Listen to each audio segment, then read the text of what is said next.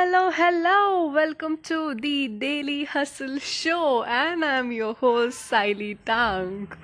Oh my god, I have been missing Anchorland so much this week.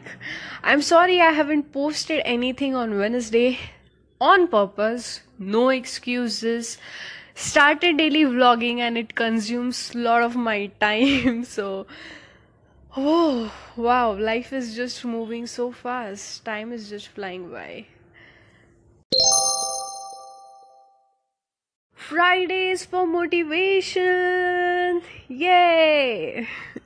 I've been reading a lot lately, and day before yesterday, I came across a story which touched my heart. A very small story, but has a deep and very meaningful message.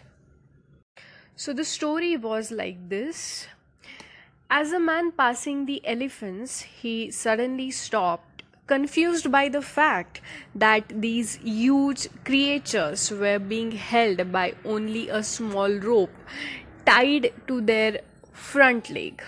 No chains, no cages.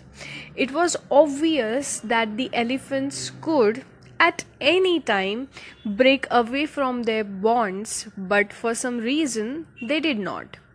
He saw a trainer nearby and asked why these animals just stood there and made no attempt to get away.